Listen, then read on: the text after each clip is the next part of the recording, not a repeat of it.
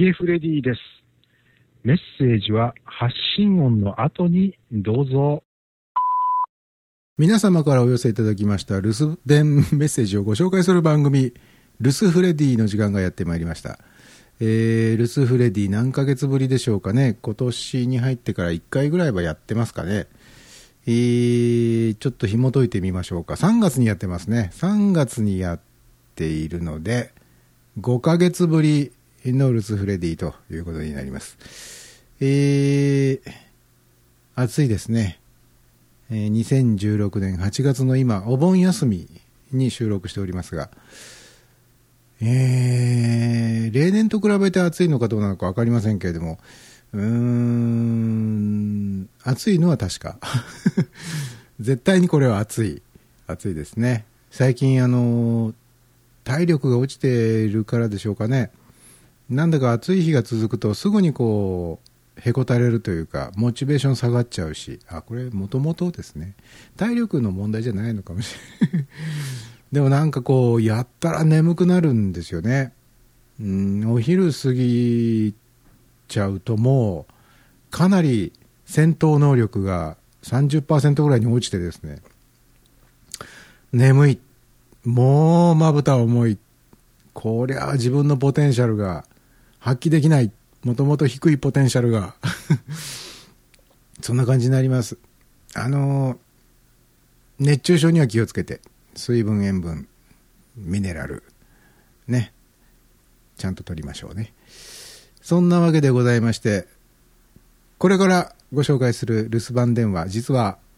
6月の11日にいただいていた留守電でございます。えー、2ヶ月以上寝かせてしまったことになりますが、いただいてからしばらくの間気づいてなかったんですよ。前はね、留守電をいただくと、メールで通知が来る設定になってたんですけど、多分それが何かの表紙で、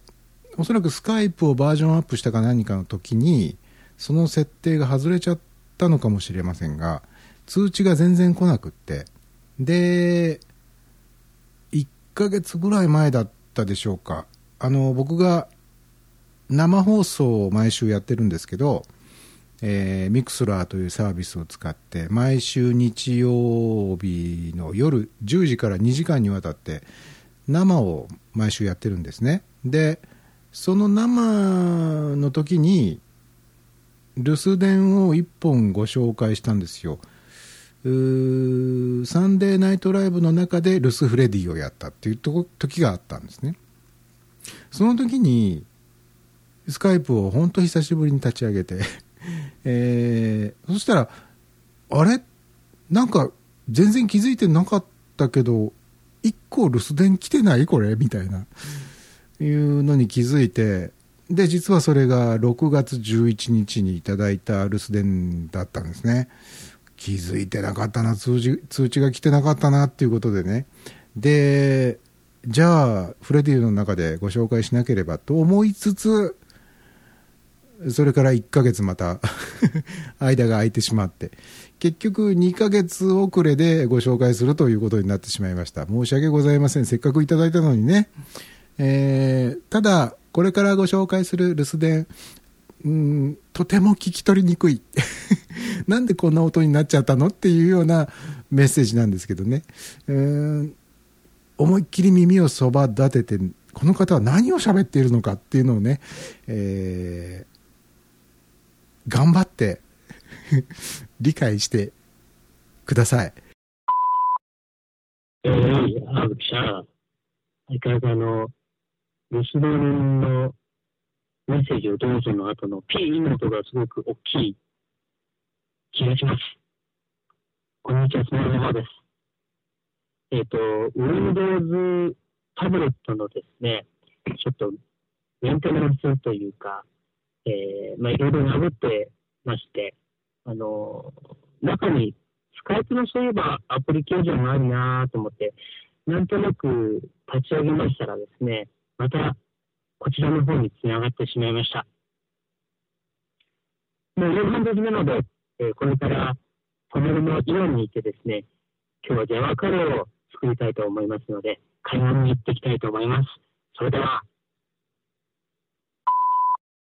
えースモールパパさんから留守電いただきました。どうもありがとうございました。え2ヶ月ぐらい放置というような形になってしまいまして、すいませんでした。えーまあそれにしても何をおっしゃっているのか、なんかバリバリババババっていう 音で、なんだかこう部分的に聞き取れる部分はあるんですけどね。えーとりあえず、今からイオンに行って、ジャワカレーを買ってくるっていうようなことだけは、なんとなく分かりました。えーあのー何を喋りましょうかね。なんか、今ヘリコプター飛んでますね。えっ、と、最近ね、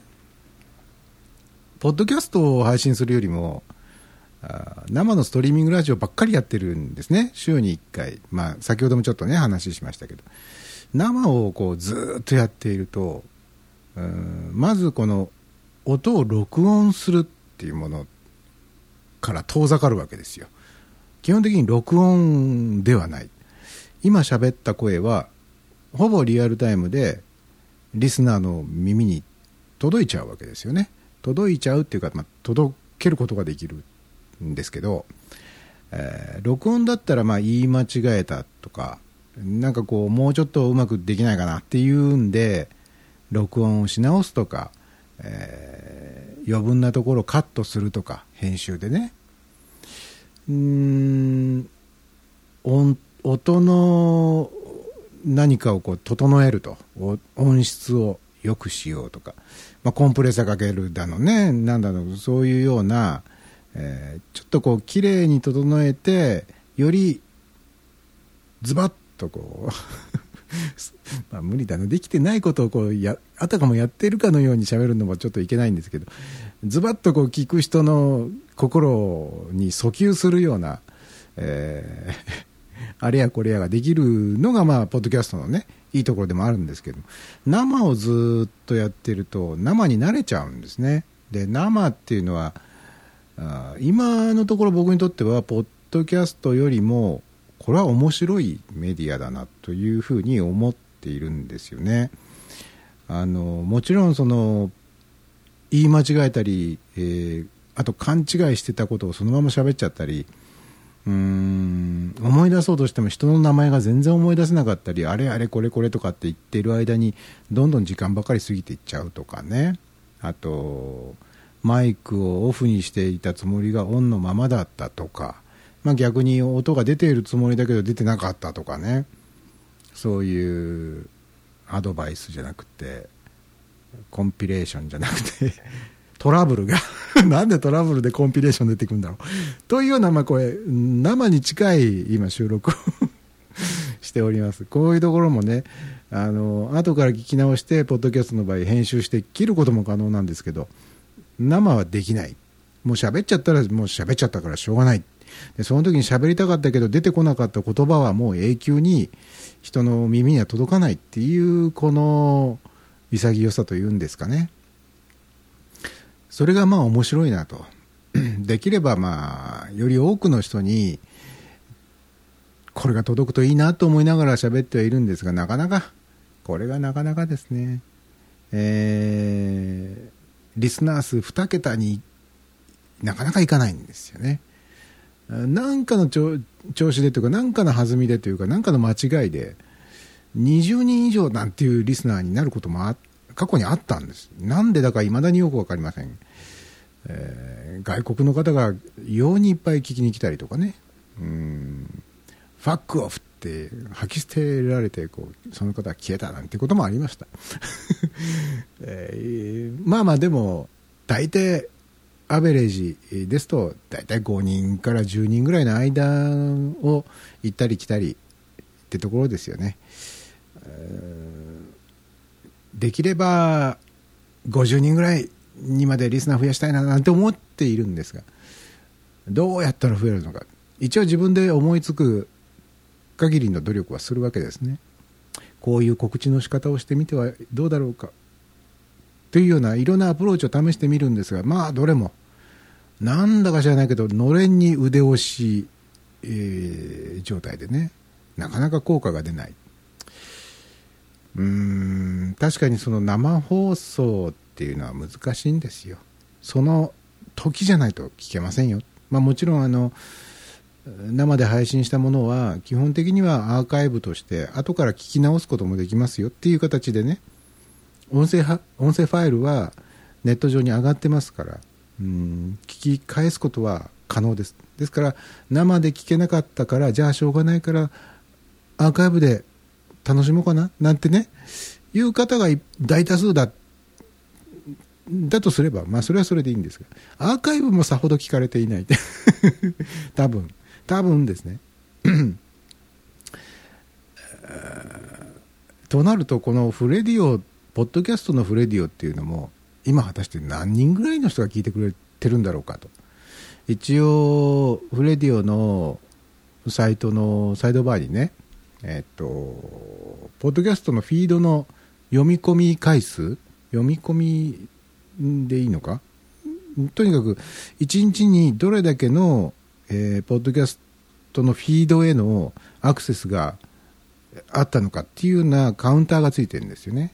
それで見ると、まあ大体毎日100をちょっと超えるくらいの数字になってたりするんですよ。ということは、いまだにこのフレディをポッドキャスト登録してくれてる人が、100人いるかどうかなわかんないですね。そう、フィードを何回読みに来たかってことなのかなあれ。だとすれば100人よりは少ないですよね。まあ、にしても、うん、多分、何十人かの人は、このフレディオをポッドキャストで聞いてくださってるんだろうなって思うんですがね。だからといって生をやっても、それと同じ人数の人は、なかなか集まらない。これがね、どうしたらいいと思います、皆さん。まあもちろんあの、なんで聞かないかっていうと、面白くないから聞かないんだよっていうんだったらまだわかります。一度聞いてください。面白くなかったらもういいですけど、一度聞いて面白かったらどうします？まあ面白いかどうかは僕にも分かりませんけど。ただまあ今、一番その、ポッドキャストや自分のブログやなんだかんだいろんな活動を地味な活動をいろいろやってますけどその中でもやっぱり一番今ああ面白いなって思ってるのはやっぱ生のラジオですね。これがうんできればもうちょこっとでいいから多くの人の耳に届いたらもうちょっとこうなんつうんだろうな。色気が出てきてね。えー、色気っつっても別に坂東玉三郎みたいなルックスになるわけではない、まあ、ルックスになったとしてもこれ音声コンテンツではそれは表現できない。かかといって坂東玉三郎の声と喋り方にもならない。色気といって坂東玉三郎が出てくるあたりがまたこれ年齢がね。そんな無駄話をずっとついつい喋ってしまうというのもこれ生の癖でしょうかね。生をずっとやってるとやっぱりこういう思いついたことをその場その場でどんどんどんどん重ねていくんですよね。うん。そうやって毎週2時間2時間ってね2時間喋りっぱなしって大変だろうなってもしかしたら思われるかもしれませんが毎回あっという間に終わっちゃうまあもちろんその喋りの間に音楽をかけたりもしますからね。でもまあ音楽といっても2時間の番組の中でかかる曲数というのは大体5曲ぐらいです。時間にすると20分分ぐらいの音楽がかかりますからね、えー、2時間ですと120分でしょ？120分の中の20分ですから何分の 1? えー、5分の16分の1ですか。ねえ。全放送時間の中に占める音楽の割合って6分の1に過ぎない。まあ、いかに喋ってるかってことですよね。なんで僕はこのルス・フレディの中で一生懸命生のラジオについて喋ってんでしょうか。まあ、久しぶりですからね。あの、久しぶりにフレディオの配信ですから、まあ、喋れる時に喋っておきましょうかね。まあ、テーマはもうこの際ね、えー、ルス・フレディから離れてもいいではないか。良いではないか、良いではないか。あれ、くるくるくるみたいな。えーあ、そうだ。あのー音声配信としてのフレディオは、うん比較的久しぶりなんですけど、ついこの前、どのくらい前でしょう ?1 週間ぐらい前でしょうか？あのーフレディオから PDF ファイルを配信しました。皆さんもお忘れかもしれませんが、ポッドキャストというのは別に音声ファイルを配信するためのものだけではありません。えービデオのファイルを配信することもできますし、PDF も配信できるんです。で、その PDF の配信、フレディオとしては2回目だったんですけどね、1回目が昨年でしたかね、昨年、一昨年だったかな、ちょっと忘れましたが、その時に続いて2回目の PDF 配信、夢の話っていうのの続編をね、先日 PDF で配信しました。もしかしたらね、iTunes にぴょ、ぴょ、ぴょっど、ぴょっどキャストじゃなくて、iTunes にポッドキャスト登録して聞いてくださってる方の場合、もしかするとですね、設定によっては、あの、先日配信した PDF ファイルが、すぐに見つかる場所にないかもしれないですね。あの、ファイル自体はダウンロードされているのに、見えてない可能性もあると思います。僕もね、どうもね、iTunes というアプリケーションのがね、バージョンアップするたびに、なんかこう使い方がわかんないなって思いながら使ってるんですよね。で、やっぱりこう、昔と比べるとちょっとこう使い勝手が違ってきていたりするので、ポッドキャストの登録とか、その、購読聞いたり、見たり、えーっていうことに関しても、この使い方ってどうなんだろう？これ正しいのかな、まあ、正しい間違ってるってことはないんでしょうけどうん少なくとも僕の環境では自分が配信したポッドキャストのあの PDF のファイルあれ？ってダウンロードされてないじゃんって思って何度も何度もねあの更新ボタン更更新ボタンじゃないか、えっと再読み込みみたいなやつをね iTunes の中でしたんですよ。でも何度読み込んでも PDF ファイルがあれ？落ちてこないな落ちてこないなと思ってたら全然気づかない場所にもう落ちてましたと。ダウンロード済みでしたよと。いうことになってたんであれ？隠れちゃってる。音声ファイルはちゃんとリストの中に見えるんだけど PDF ファイルはちょっと見えない場所に入っちゃってるなっていうことでね。もしかしたら今これを聞いてくださっている、えーフレディオリスナーの方の iTunes の中ももう一回ちょっと確認していただけますか。先日 PDF ファイルを配信しましたが、えーそれちょっと見てないなっていう方がいらっしゃったら iTunes の中をいろんなとこ探してみてください。多分ダウンロードされてると思います、えー内容は僕が見た夢の話を集めた、えー夢日記みたいなもんですね。僕はあの人と比べると多分比較的夢見ない方だと思うんですけど、えー見るときは結構面白い夢を見る 見ているんじゃないかなって自分では思ってるので、えー夢を見たときにはあこんな夢を見ましたよってことは、一応記録に残しておくんですね。忘れちゃってることもいっぱいありますよ。うん。すんごく面白かった夢だったと思うんだけど覚えてないな。っていうこともありますからね。でまあ覚えてるものの中から、まあこれはあの公開しても差し支えなさそうなもの、うん、っていうことでね、えー夢の話第2週というのを、えー先日、うん配信しましたんでもしまだ見てないよっていう方は探してみて、えー見ていただけますか。あのーポッドキャストで PDF を配信するっていうことの可能性に関しては僕ちょっとねまだこれは可能性は追求できそうだぞってやっぱ思ってるんですよね。うーん。電子書籍とか iBooks とかねありますよね。電子書籍のサービスって今多いでしょ。うーん。Amazon ももちろんやってるしいろんなところが電子書籍のサービスやってますけど我々のようなこう素人が手軽に手を出せる電子書籍の配布の仕方の一つとしてポッドキャストは絶対使えると。あの可能性あるはずだと思ってるんでね、まあ、あとはそのコンテンツを作る時のハードルっていうのはまあ確かにありますけどね。もしかしたら人によっては音声を録音して編集して配信することよりも PDF ファイルを作って配信することの方がハードルが高いって思う方もいらっしゃるだろうし逆に自分は音声とか動画の配信には向いてないと思うけど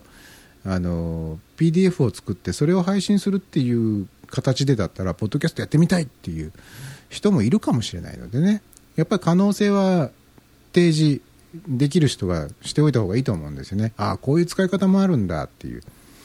だからその PDF の内容っていうのもまあ、僕がフレディオで2回やった夢の話みたいにテキストベースのものじゃなくてもいいわけですよ。何でも PDF ファイルになるできるものであればテキストであってもいいし写真だけでもいいしイラストみたいなもの。例えば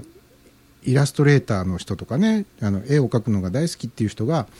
それを自分の作品を PDF 化してそれをポッドキャストで配信してもいいわけですよね。自分の作品集としてね。いろんな使い方があるし例えばその雑誌みたいなものを自費出版する。フリーペーパーみたいなものね、えー、まあ、そこに広告を載っけてもいいかもしれないし広告載っけるんだったら誰かからね広告料が入ってくるかもしれないんでもしかしたらビジネスにつながるかもしれないし。うん何でもいいと思うんですよ。同人誌みたいなものをプリントして売るみたいなことにこだわりたければ、まあ、そういう方法でしか配布できないですけど別に無料でもいい手渡しじゃなくてもいいデータでもいいということだったら同人誌的なものを作ってもいいでしょうしね。うんいろんな可能性があると思うので、えー、なんか同じことを僕何年も前からずっと言い続けているような気もしないでもないですけどね。もっとあのポッドキャストでこういうやり方どうでしょう。こういうのもありますよってなんかずっと言ってきてるような気がするんですけど。なかなかあそうか。じゃあやってみようって始めた人の話はあまり聞かないんで。えー、まあこういうことはね何度も何度も繰り返し言っておけばそのうち誰かの心に響く時が来るかもしれないんで、えー、僕自身もあの密かに、まあ、企ててるっていうかいつかやりたいなと思ってる PDF による配信の企画はなくはないんですけどなかなか、あの実現させるためのハードルは高そうなんでいつかできたらなって思いながらまだまだ今温めてる状態です、えー、まあせいぜい今の僕にできるのは夢の話を綴ることぐらいですからね、えー、まあそんなわけで皆様からの留守番電話留守電をお待ちしておりますよ。あのー、スカイプを使ってねあのこちらの留守電専用スカイプ ID にコールをしていただくだけでございます、えー、皆様からいただいた留守電はこの留守フレディの中でご紹介いたします、えー、スカイプの留守電専用 ID はえー、っとね、えー、FREDIOOO FREDIOOO フレディオーでございます。えー、何でも構いませんので、じゃんじゃんね、お送りください。あのー、すぐにご紹介でできないというか、しない場合も ありますけど、まあ、それはご愛嬌ということで。過去に半年間寝かせたっていうことがありましたからね。えー、半年ぐらいは寝かされるのを覚悟で よろしくお願いいたします。そんなわけで、まだまだ暑い日が続く、続きますよね。あと1ヶ月ぐらいなんだかんだで、続くと思いますけれども皆さんお体にお気をつけてであと今お盆休み中ですから帰省なさってる方とかね、えー、旅行にお出かけ中の方もいらっしゃると思いますのでどうか事故のないようにお気をつけください、えー、そんなわけで、えー、また次回お会いしましょう。さようなら。